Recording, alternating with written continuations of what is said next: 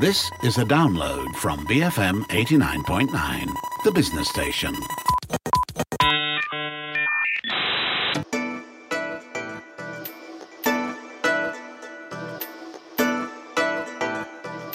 Good morning. Thank you for joining us on Resource Center. This is Audrey Raj. It is technically the first working Tuesday of the month. So Hetal Doshi is on the show with me today for another episode of Psychology at Work. Gong Si Fa Chai, Hetal. Gong Si Fa Chai, Audrey. Thank you so much for having me today. Now, we're going to be tackling some pain points on the show today, you know, when it comes to mental health in the workplace. And you're going to be basically giving us a rundown of the nine reasons why mental health strategies in the workplace don't work. But before we jump into that, right, Hetal, maybe you can give us uh, a lay of the land into um, why we're talking about some of these strategies adopted at organizations in the country today and why we're talking about the strategies that don't work, especially in the workplace. Yeah, I think it is, um, you know, officially the third year where organizations, so this is year three of implementation. Yeah. So uh, the pandemic actually, I'm not saying that organizations haven't been, you know, having mental health strategies in the workplace prior to the pandemic, but there's been a big wave that started two years ago, and this is mm. the third year. Um, so, what is happening in year three uh, and the calls that we're receiving is all about uh, what has been implemented. And the big question is why is it still not working? Meaning, why are employees still um, sharing uh, information or raising voice in the organization that they don't feel well and that you know things may not be progressing based on these strategies that uh, organizations have already implemented. And so there's this sense of frustration about investments about uh, direction about approach and is, is it the right thing that we have done? Why is it that it doesn't seem to be hitting the nail? Um, and what can we do from here? Uh, and, and this has been well it's, like you say it's first uh, first day of january now and in the first month we've been getting lots of calls to ask uh, to have an insight into why strategies don't seem to be working Okay, so what is the first of the nine reasons why these mental health strategies are not cutting it in the workplace?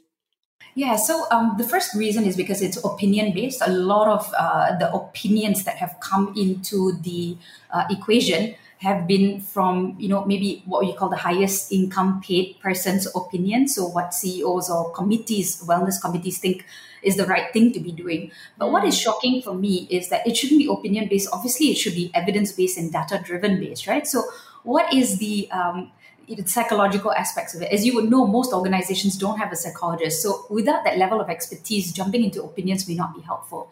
So let me just give you a very simple example. When I ask uh, employees, I mean, sorry, for example, clients, okay, what are you actually measuring or what is it that you want? They say, oh, you know, we want uh, mental health uh, in the workplace. And but, but the way they speak about mental health sounds like mental illness. Mm. We don't want hmm. mental illness rather than mental health. The second thing is when I ask them, can you define mental health? The definition is not there. So I think first and foremost, we don't even have organizations haven't even pinned down what are definitions of mental health, definitions of well-being, and a very important part of what is uh, should be pinned down is something called psychosocial risk as well. Meaning, mm. what are the things in the organization that are putting people at risk? So, from an evidence based perspective, I can already see that terminologies are not clear, definitions are not clear, uh, the right types of things to be looking at are not clear at all.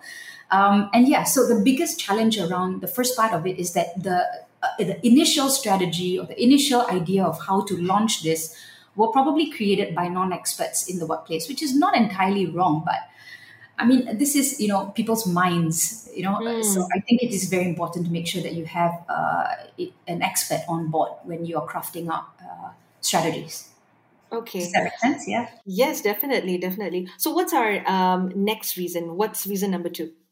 So the reason number two is why they were actually doing it. So when I ask clients, why were you actually, why did you initiate this two years ago? And I think it was a big wave, right? So pandemic was a fear-based approach towards what they needed to do. And of course, with strategies, you never want to have a you know a fear-based approach. You want to have it as a goal-oriented approach. Mm. So because of that fear, a lot of uh, initiatives, like for example, oh, you know, we want to make sure that suicide is, you know, we don't have any experiences of suicide in the workplace. We don't have mental illness so these are all fear-based uh, experiences. And if you look at mental illness in the workplace or you know extremities like suicide, that would make up 5% of an entire experience of 100% in the organization. Would you want major strategies that look after 5% or do you want major strategies that look after the 95 obviously plus the 5% as well? Uh, the other second reason was that there was a bandwagon fad. A lot of them jumped into it. A lot of them said, okay, let's do EAP, let's do this. So there's a whole, you know, uh, bandwagon fad of people jumping into it at the same time. Um, so if you mix fear together with uh, herd mentality, you probably get a lot of confusion. So what what this means is that you know going forward, it's okay. I think it's it's very common that organizations experience this fear based approach and also bandwagon approach. But what what we would shift uh, uh, towards going forward is a clear purpose with world class standards. Yeah, what mm. do I hmm. really mean by that is actually uh, there are world class standards for employee experience or mental health in the workplace, and this is called ISO 45003. So you don't want to benchmark your organization against anything except world class standards. So what are you doing? Why are you doing it? Match it towards world class standards. So ISO 45003 looks after psychosocial risk in the workplace, which means employees should have very minimal risk in the workplace, and that is the job of an organization. It's not about necessarily creating mental wellness, but reducing the risk that you impose on the organization. We've got 20 factors, we won't go into that. But there's ISO 45003, and there's also World Health Organization that actually has a goal called well-being for all is everybody's right. And so, mm. you know, when you take these two world-class standards, there's actually measures in place that you could subscribe to and as you go year after year, you can see whether you're progressing towards that. Unfortunately, because without clear purpose and world class standards, uh, all initiatives have been all over the place. Um, and so there's this lack of clarity about what actually are we driving towards. So that's the second reason why lack of purpose and direction towards world class standards. That would be the second one. Okay, and the biggest challenge for the the second one, you know, this bandwagon and this in being led by fear, what's the biggest challenge? Would it be expertise again? Yeah, I think it's that lack of expertise. So you definitely would want to have an expert that specifically looks after this strategy. Um, and typically, it would be an organizational psychologist, maybe even an occupational health psychologist, um, mm. or maybe an OHS, um, occupational health and safety expert uh, to look into something like this, but also very important to actually facilitate and bring everybody together on the same page so that opinions aren't flying around. So it's not just an expert, but somebody who can really bring the core people around and make them very clear about doing it. Because one of the things that I've also heard is that some companies are doing this to get awards and, you know, mm. that's great, but it's not, you know, the most I mean, I think you'd get an award anyway if you're doing great things. So I don't think yeah. that should be the primary reason for it. Yeah. Okay, let's move on then, Hetal. What's next? What, what's uh, reason number three?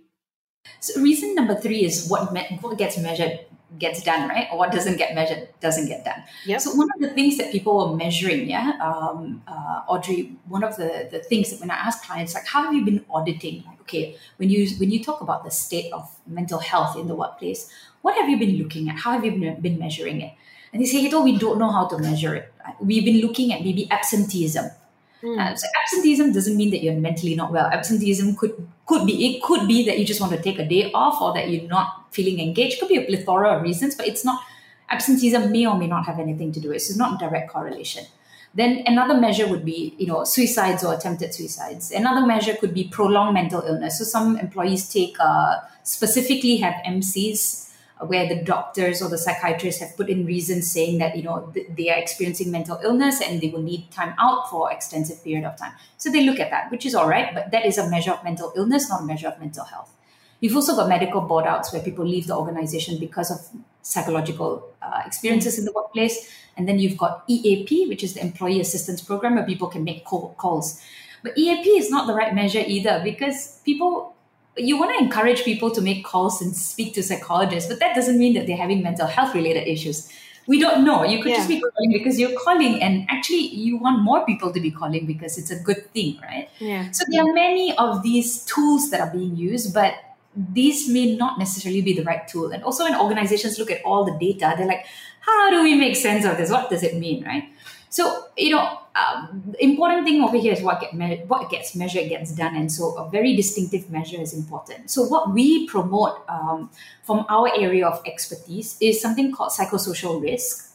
So what are the risks? And there is a direct correlation between the risk that you put an organize, uh, employee in, and the well-being that they will experience. So let me give you an example. I think most of us are going through high workload right now, right? Most of us feel, you know, from our data, the second thing would be that our work life is impacted.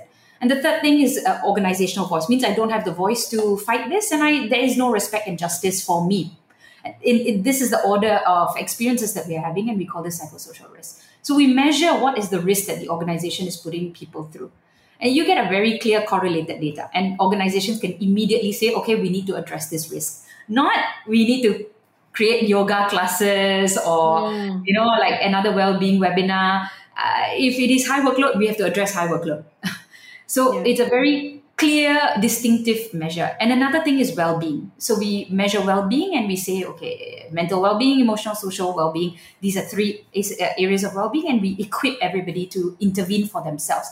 So it's a very, very direct measure. And we highly recommend that everybody follows this pathway. And we call it a two by two matrix where you look at the risk and you look at the wellness. And combine both uh, in our matrix, it pushes you towards world class standards of uh, ISO and um, uh, WHO. WHO. Just, just right. these two things that you need to look at. Of course, you can add more, but these will be the two major ones which organizations still actually don't understand uh, at this point in time. And we are figuring out how to, uh, as they say, play with the data rather than actually use the data to explain to us what's going on. Okay.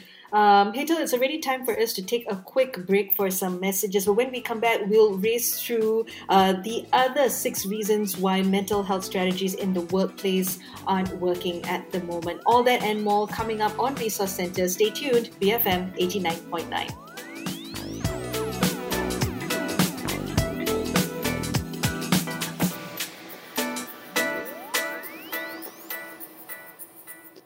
Business, finance and music. BFM 89.9. You are listening to Resource Center. This is Audrey Raj, organizational psychologist and CEO of OPsych Hetal Doshi, is online with me today, and we are discussing the nine reasons why mental health strategies in the workplace don't work. Now, Hetal, we are now on reason number four. What is uh, reason number four? Reason number four is um, there are a lot of activities and initiatives in organizations. Uh, organizations don't have any lack of it. Um, so, what do I mean by that? There are most organizations have already launched like bi-weekly or weekly wellness webinars. Mm-hmm. Uh, and like the yoga classes you were talking about earlier.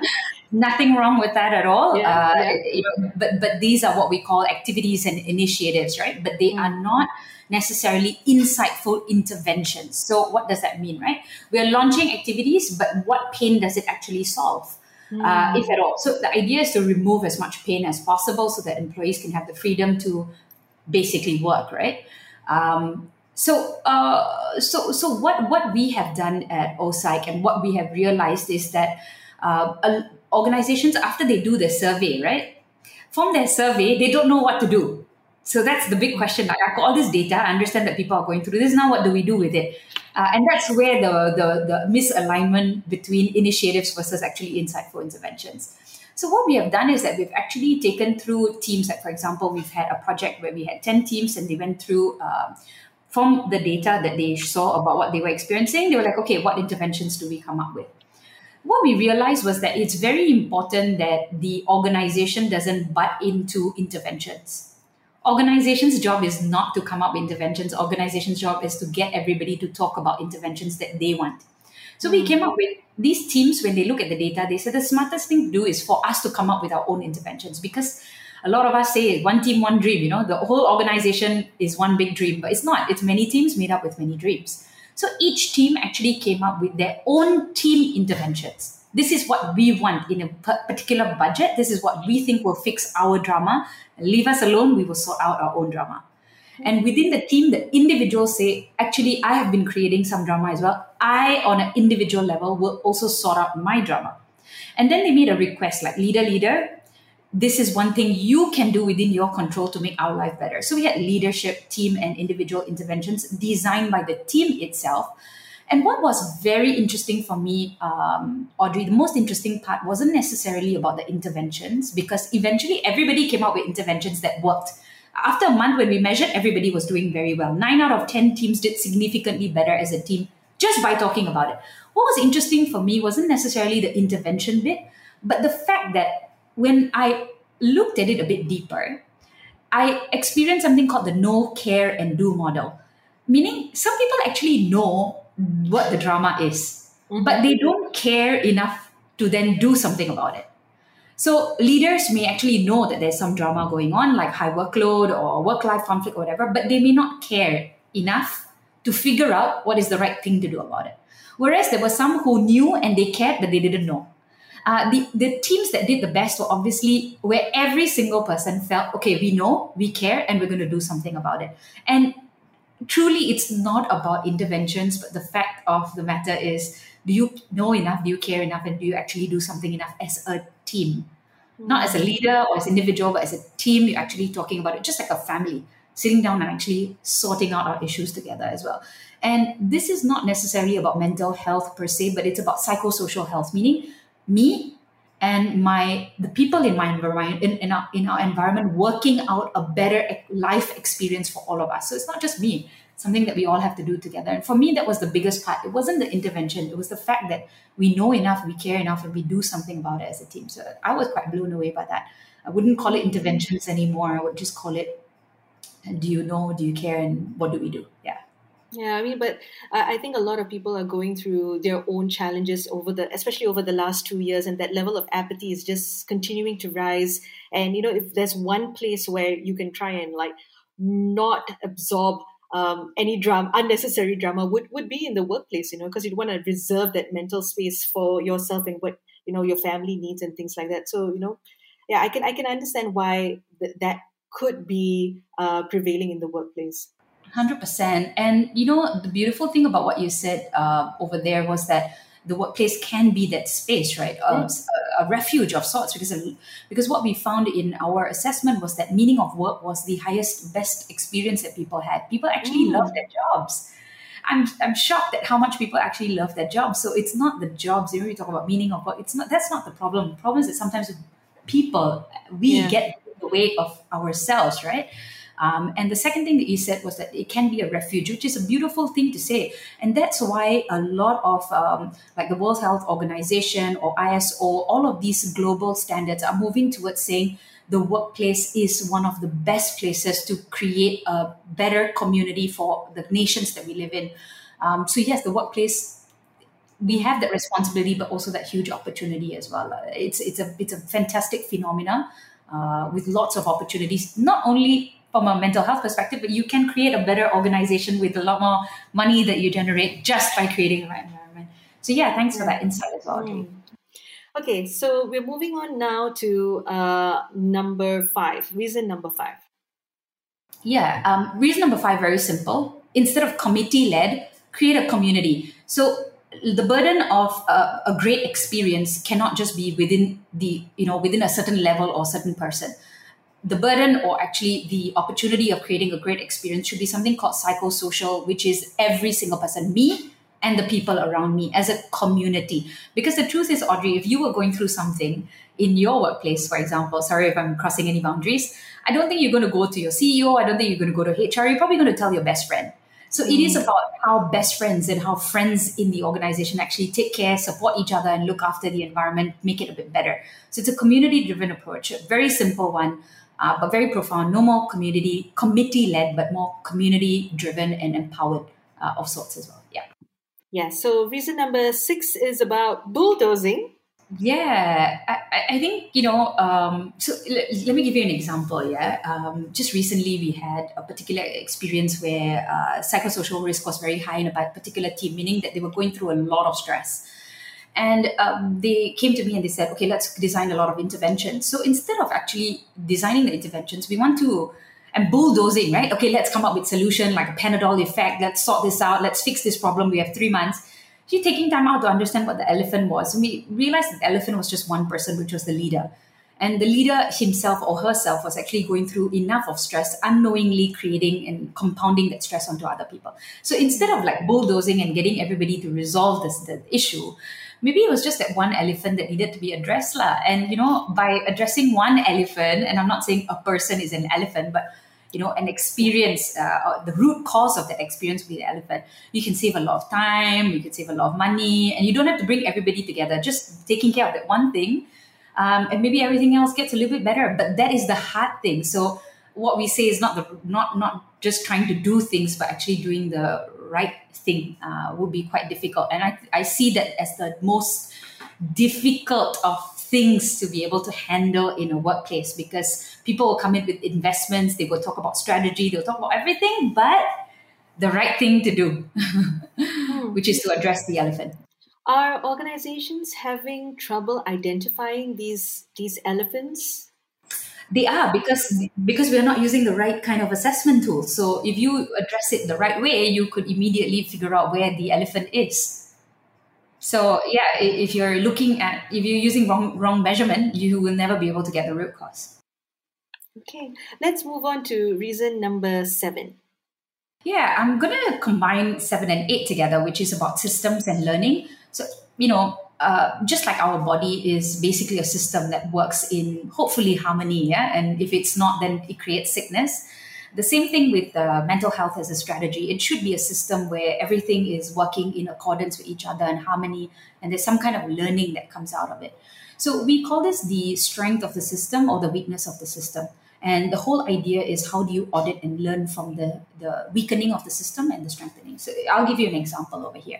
Uh, recently, you know, a particular town hall, what we heard from a leader was that, uh, guys, mental well-being is very important priority in 2022. And in the same breath of the sentence, we have a lot of competition, guys. You know, we have to make sure that we, uh, you know, meet higher standards than we had last year. We have to collaborate more.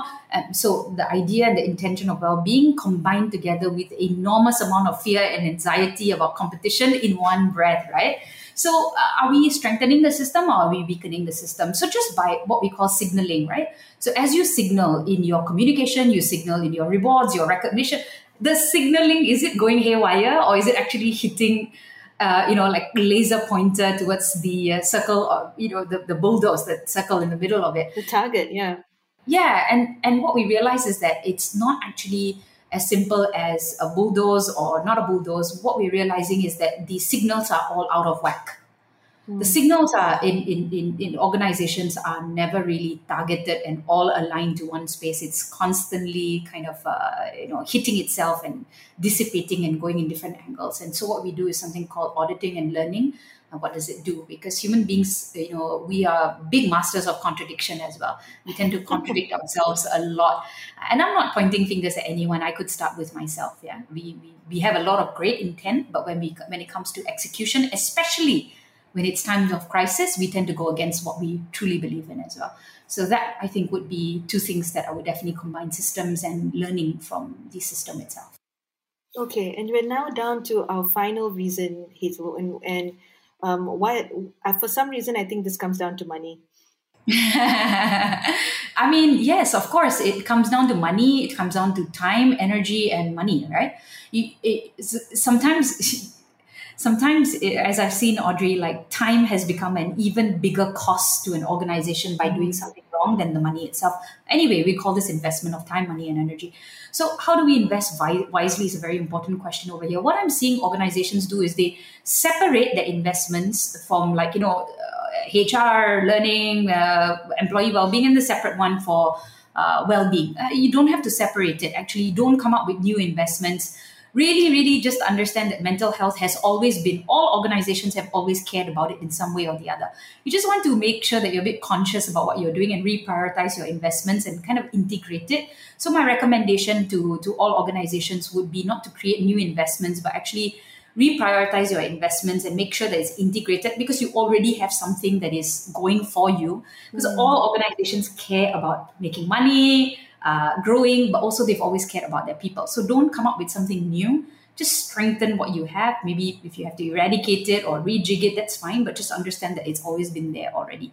Um, so yeah, my recommendation would be don't come up with more, you know, time costs, money costs, all of that. Uh, figure out how you can do this with uh, inexpensive tools. Uh, it doesn't have to be expensive um, at all. And with that, there uh, there are these nine things that we've been experiencing in organizations. Um, but overall, I think you know everyone, every client, every person, company that I've spoken to, I think everybody's doing their best and we're all figuring out the way that we're going. There's no such thing as right or wrong, obviously. Uh, there's just progress uh, over uh, perfection, and I couldn't be more proud of how Malaysia actually, or at least corporate Malaysia, is taking this so seriously. And mm. three years into it, it still is number one priority for all organizations that I know of, at least. Right. You know, I, I mean, like we're all learning as you know this is this un- we're living in unprecedented times right? And the needs are also unprecedented to a certain extent. And so um Hetal, just before i let you go I, I think when we were discussing these nine reasons um i noticed that um, the biggest challenge i think for most of these strategies is uh, a lack of expertise or a lack of the right tools to assess what is really the issue um, with their employees. So it's it's it's mostly just not having the right people or the right way to facilitate the issue or you know just not un- completely understanding what your employees are going through. Did i did i get that right? Am i understanding perfectly right? I, you couldn't have said that any better. It would it's a better summary than mine for sure. Uh, having the right expertise having the right tools and having the right facilitators um, you know and that could be internal or external it doesn't matter but really the right person to get this job done in the right way and to see it through would be um, yeah would be would be something that I feel is is definitely lacking. Yeah. Right. Okay.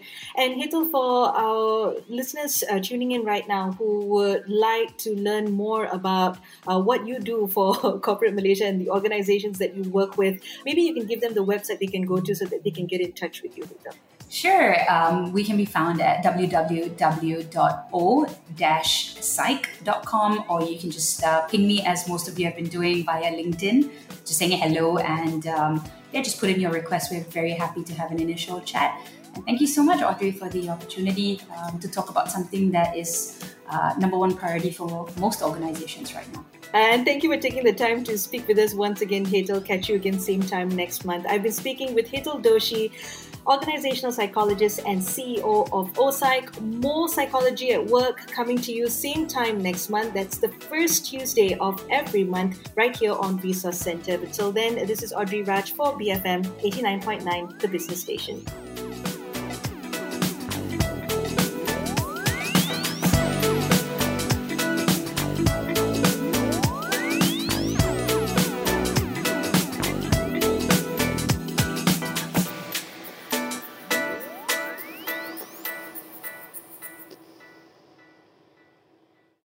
Thank you for listening to this podcast. To find more great interviews, go to bfm.my or find us on iTunes. BFM 89.9, the business station.